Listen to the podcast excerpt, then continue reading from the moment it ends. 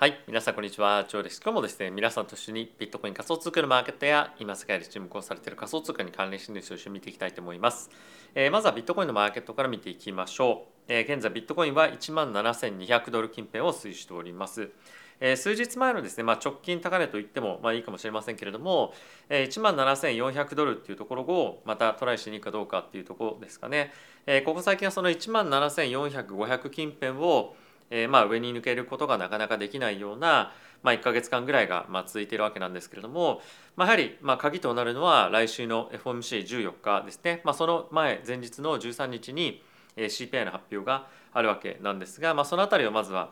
見ながら、まあ、リスクテイクをまあしていくかどうかというところがマーケットの、まあ、一つの焦点になっているんじゃないかなと思いますと。で一応マーケットの今の流れとして来年以降のですね利上げのまあ水準感がどこまでまあ引き上げられるのかっていうところが非常に大きなポイントになっているかと思いますし、まあ、あとは今のマーケットで大体ですね、まあ、5%ぐらいがまああの最高の水準なんじゃないかもしくは言っても5.25%そっちの可能性がまあある程度低いよねっていうような感じかと思うので、まあ、それが5.25%のまあ水準がマックスになる、そういったことがもしですね、次の14日の FMC で何かしら言及されてもしくは示唆されるようであればマーケットはダウンサイドへの動きっていうものがまあ期待されるような展開になってくるかなというふうには思っておりますと。で一方ですねイーサーについても今日は上昇しまして2800すみません1280というところまで上がってきているんですけれども、まあ、イーサーについてはビットコイン、まあ、とはあの、まあ、同じような展開っていうふうに、まあ、言ってもほぼ同じかもしれませんが直近高値を、まあ、トライしに行ってはいますけれども、まあ、そんなに正直、勢いがないというような、まあ、状況ですかね。まあ、いずれにせよ FMC、CPI というところが、まあ、終わらない限りは大きな、まあ、そのディレクションが出てくるというかですねどっちかに抜けるってことは、まあ、正直ないんじゃないかなと思いますし、まあ、今このやっぱりこの黄色がですね200日の移動平均線なんですけれども、えこの辺りをまた大きく上に抜けていくっていうのは、まあ、今の相場からするとまあ、かなり難しいような、まあ、今あの、まあ、状況なんじゃないかなと思うので、まあ、やっぱりこういったテクニカル的に見ても、えかなりあの、まあ、売りやすいというかですね、まあ、買いづらい状況に今マーケットとしてはあるんではないかなというふうには思っております。で一応株式マーケットも見ておきたいんですが今日のところで言うと株式マーケットはですね、まあ、上昇はしている一方で、まあ、正直あのあまり勢いないなという感じではあるかと思います。で一応ですね今マーケットで気にされているのがこの黄色の線200日の移動平均線なんですけれども、まあ、この辺りが結構上値重くなるんじゃないかっていうふうに言われていたりですとかこれが今見ていただいているのがナスダックなんですけれどもえー S&P についても同様で一旦ちょっと抜けそうになっていた200日の移動平均線というところが、ま、やっぱり売りの、まあ、一つの大きなターゲットになっているということもあって、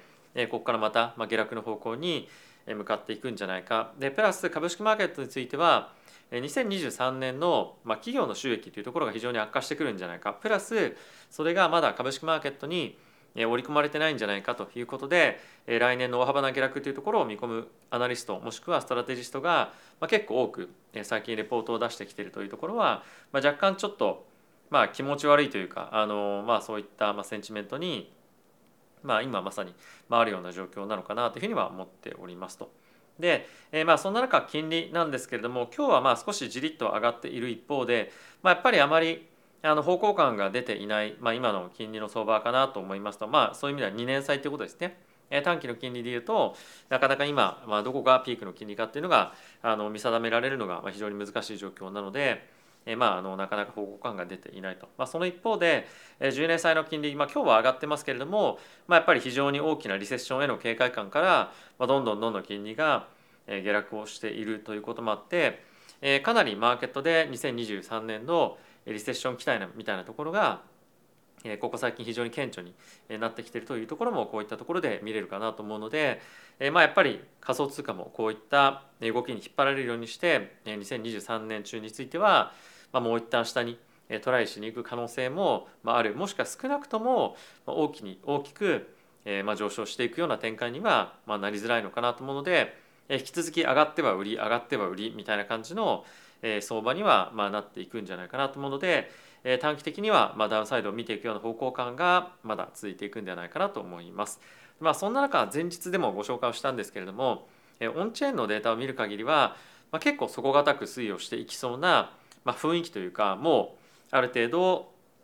えー、まあ底打ちしたんじゃないかみたいなですね記事だったりとか分析っていうのが非常に出てきておりまして、えー、それについてまた面白いコメントが今日出てきてるんですよね。まあ、それについても後ほど触れていきたいなと思いますので、えー、ぜひですね最後最後まで動画をご覧いただけると嬉しいかなと思っています。で、えー、その仮想通貨のマーケットのニュースに入っていく前にマクロのニュースをですね皆さんにご紹介をしたいんですがその前にですね今日ツイートをしたんですけれども一応バイビットのこのプラットフォームの中にここデリバティブというところがあるんですがここに DEX が導入されたんですよね。まあ皆さんにここ最近ご紹介をしていた APEX なんですけれども、なんと今日からバイビットに、まあ、の統合されたというような状況になっていますと。で、バイビットの使い方動画、そしてこの APEX の使い方動画というところも概要欄の方に記載がありますので、ぜひですね、ご興味ある方は、まずバイビットの方で講座解説していただくなりなんなりして、この、APEX の方に、アクセスいただけると、非常にスムーズなんじゃないかなと思いますし、あ、とは今のタイミングであればこの APEX 上で取引をしていただくことによって毎週毎週ですねその取引によって支払った手数料のま額に応じて月額ですねまだ1週間か1週間に約日本円で、ま、3000万円弱のトークンをですねユーザーに対して配布をしているというキャンペーンやってますのでそういったところもぜひ参加していただけるといいんじゃないかなと思っております。はいということで、えー、まずはですね、えー、来週のちょっとえーまあ、どんな経済指標があるかっていうところを、まあ、ちょっと一旦見たいかなと思うんですが、まあ、一番皆さんと確認をしておきたいのがこの12月の13日金曜日のタイミングで CPI があるとで一応 CPI の予想としては前回の予想値よりも、まあ、若干スローダウンしているというところが今の予想には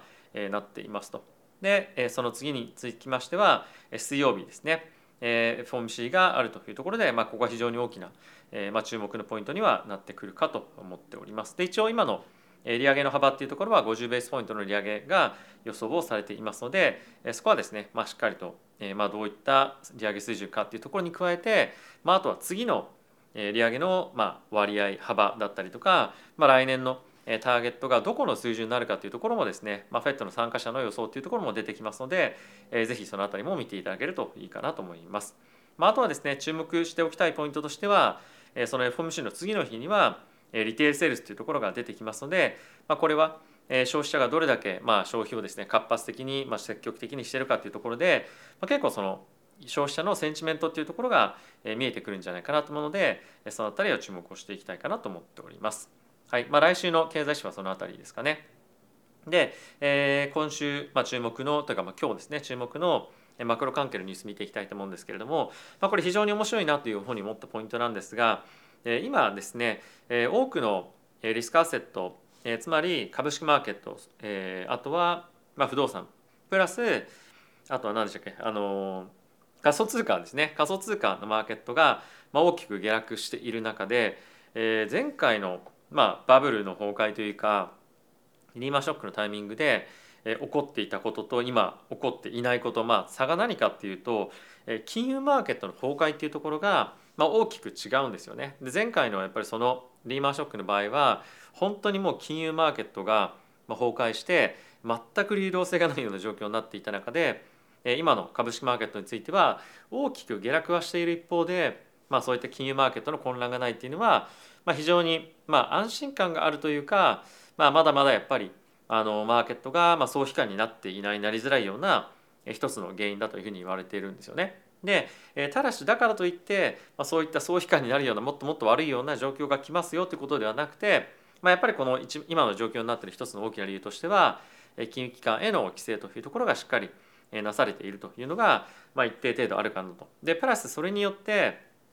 金融マーケットが崩壊して本当になんかそのパニックにマーケット全体がパニックみたいな感じに、まあ、なることはないんじゃないかプラス今のマーケットの期待として株式マーケットおよび、えーまあ、実体経済がものすごく大きな、まあ、悪いような状況に急速になっていった場合はフェットがですね助けるんじゃないかっていうような、まあ、期待感が非常にあるということで、まあ、なかなかその本当に大崩れするような相場にはなりづらいんじゃないかっていうようなような、まあ、議論がここでされていますと。えー、ただしまあちょっとそれを聞いて僕思ったのは前日の記事もそうだったんですけれども、前日の記事っていうのはホワイトハウスの、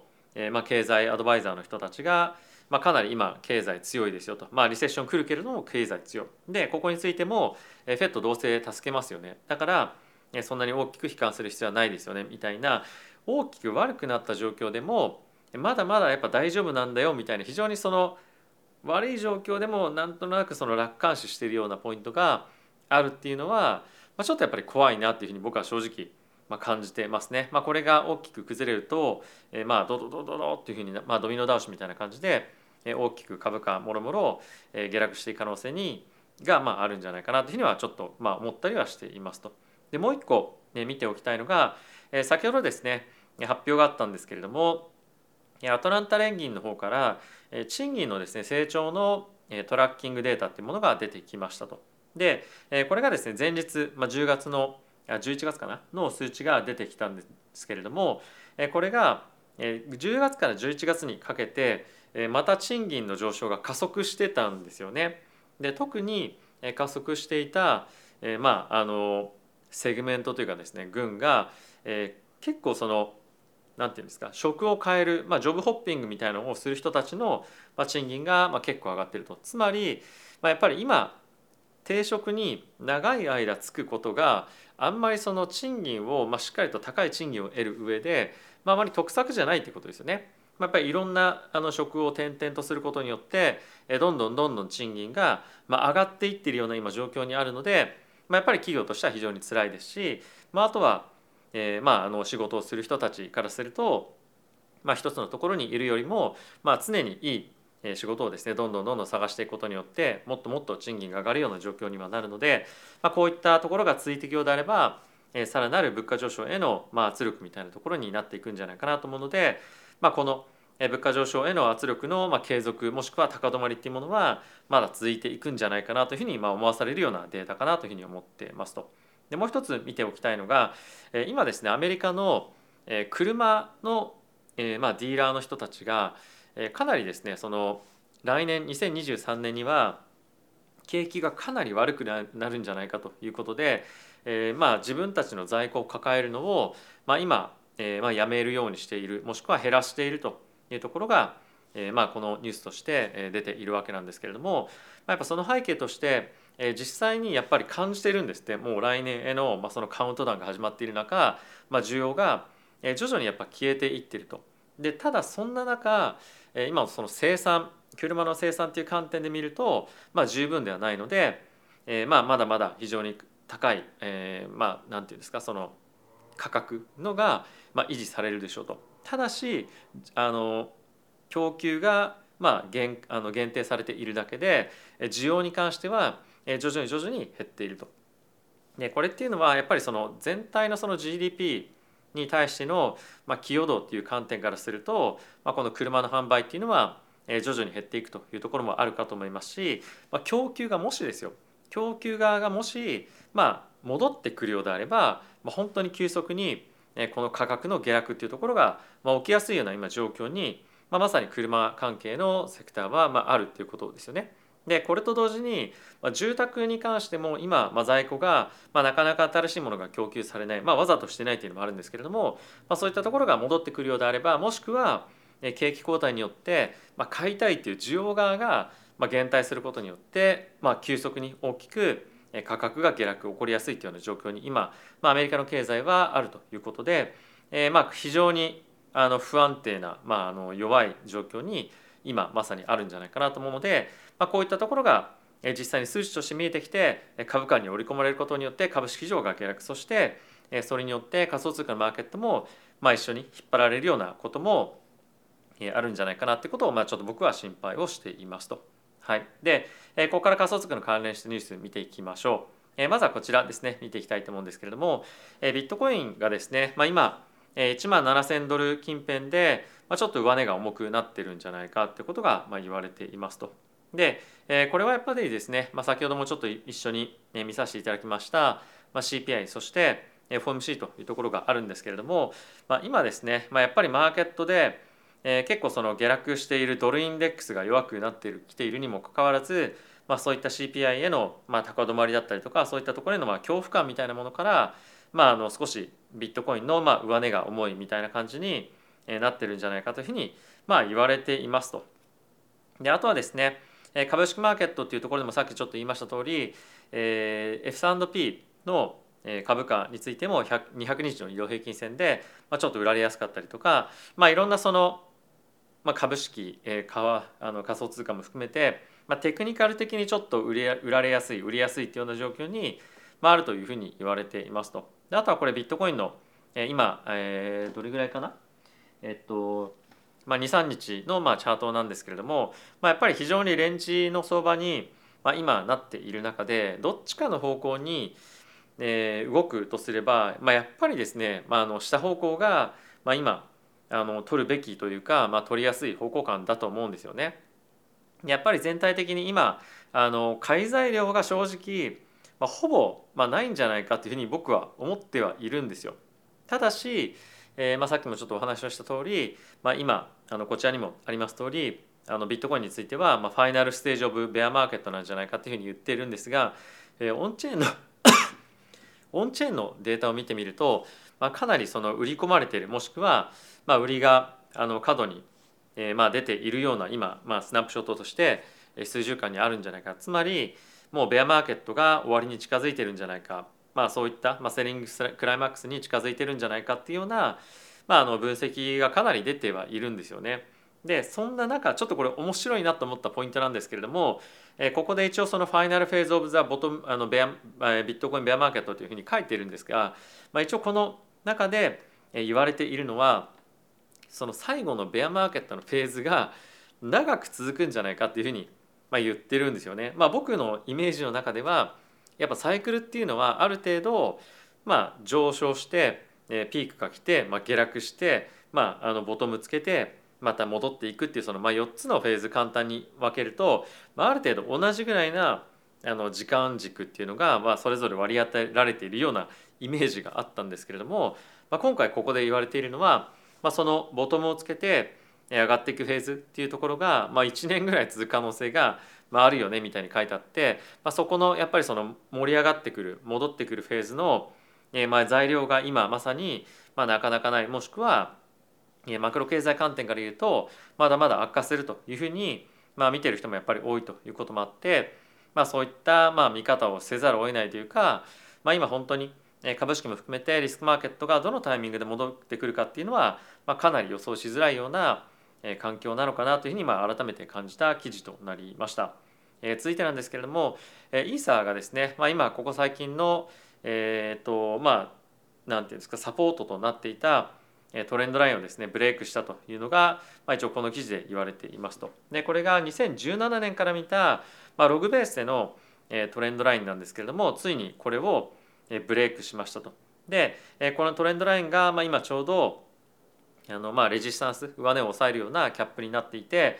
かなり、まあ、あのテクニカル的には非常に今これが注目をすべきなんじゃないかというふうに、まあ、一部の人がま言っているという感じですね。まあ、ただしだからといってどこまで下落するかっていうことは、まあ、触れられてはいないんですけれども、まあ、こういったまあ何かしらのちょっと悪材料というふうに見えるような、まあ、あのテクニカル的な材料もまた新たに出てきているというのは、まあ、一応ちょっと頭に入れておいても、まあ、面白いポイントかなというふうには思ってはいます。ただし、まあ、僕が思うに結局、まあ、一番大きくまあ、トレンドもしくは値動きに影響が与える、まあ、ポイントとしては、まあ、マクロ関係の、まあ、もしくはその経済指標というところだと思うので、まあ、あまりそういったテクニカルとかにとらわれるよりももうちょっとやっぱり大きなあのインパクトが与えるような経済指標そして金融政策ですね、まあ、この辺りの方向感というところに対して、まあ、僕は集中して見ていきたいかなというふうには思っていますと。はい続いてなんですけれども、えー、日本のですね SMBC 三井住友銀行ですかね。が、えー、ハッシュパレットかな？日本のハッシュパレットっていう、まあ、確かその、えー、Web3 関係の,、まあそのブロックチェーン関係の、まあ、いわゆるそのコンサルとかですね、まあ、そういったあのことをやってる会社だったと思うんですけれども、まあ、そことタッグを組んで、えー、ソウルバウンドトークンというですね、えー、ものの、まあ、発行というか、まあ、そういったものをまあトラッキングする、まあ、ようなことを今後やるということが発表されてました。それ何かっていうソウルバウンドトークンってそもそも何かっていうと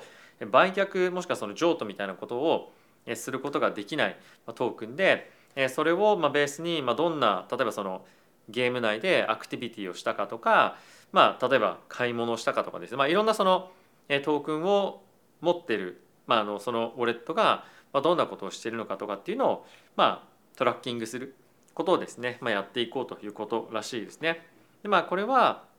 えー、ジャック同士もですねちょっと前に、えー、話をしていたようなこともあったと思うんですけれども、まあ、結構今注目をされているまあ仕組みになっていて、まあ、今後これがどういうふうにまあ多分 SMBC なのでどういったその金融のアクティビティをしているかとかっていうところをまあトラッキングしたりとかどんな、まあ、例えば買い物してたり、まあ、どんなところでお金使ってたりとか、まあ、ちょっと分かんないんですけれどもこういったことをまあトラッキングして、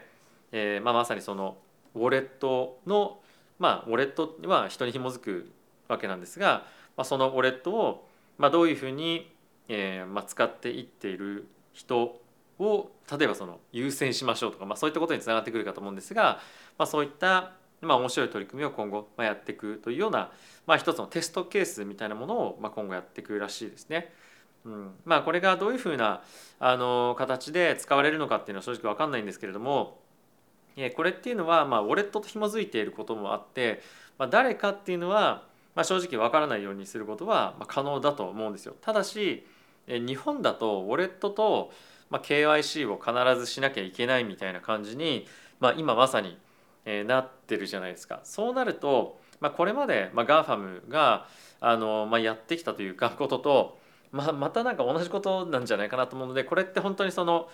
なんだろ今のそのコミュニティというかブロックチェーン Web3 関係のコミュニティがまあ、やっていきたい方向なのかっていうと、まあ、ちょっと疑問かなみたいには思ってます。ただし、まあ、これ僕の理解があのちょっと間違ってたりするかもしれないので、まあ、一応、まあ、あのそういうような感じで僕は感じたなというふうにだけ、まあ、ちょっと理解いただければと思っております。はいということで皆さん今日も動画ご視聴ありがとうございました。えーまあ、かなりちょっと長い動画になってしまったんですが、えー、今日ですね、まあ、あのレッチャーのイベントにドバイで、まあ、今日初めて行ってきたんですよ。でわざわざパリの方かな？パリの本社の方から人が来てですね新しいデバイスえっ、ー、となんだっけレッチャースタックスかの、えー、まあ、発表というかあのー、まあ持ってきてたはいたんですが、まあ、そ発表っていうよりもどちらかというとその中東のコミュニティに対して、えレッチャーがですねもっともっと入っていこうというようなま感じのイベントですかね。で僕も参加させていただいていろんな方との交流をさせていただいたんですが、まあ、本当に NFT だったりとか、まあ、あとはそのゲームファイ投資家メディアの方がいろいろと来ていて、えー、まあ中東のまあその Web3 だったりとかブロックチェーンのまあすごくやっぱその熱量みたいなものをまあ改めて感じたまあイベントとなりました。でプラスレッチャーについても、まあ、やっぱりその日本も非常に大きなマーケットである一方で、まあ、中東だとか、まあ、あとはアフリカの方にもまあ積極的に今後どんどんどんどんえまあ、進出をしていきたいということもあるそうで、まあ、いかにこのブロックチェーン Web3、えー、まあクリプトが本当にグローバルで、まあ、需要が出てきているかっていうのが、まあ、感じられるような、えーまあ、イベントでしたね。まあ、今後もおそらく、えー、継続的に、えーまあ、来て、えーまあ、ドバイの方でイベントもしくはドバイとかアブダビとかでイベントやるんじゃないかなと思うんですが、まあ、そういったところでいろんな人に会って、まあ、情報交換をして皆さんにそういった内容をですね、まあ、少しでも還元できるようにえー、まあ積極的に参加をしていきたいなというふうには思ったりはしていました。はい、ということで皆さん今日も動画ご視聴ありがとうございました。また次回の動画でお会いしましょう。さよなら。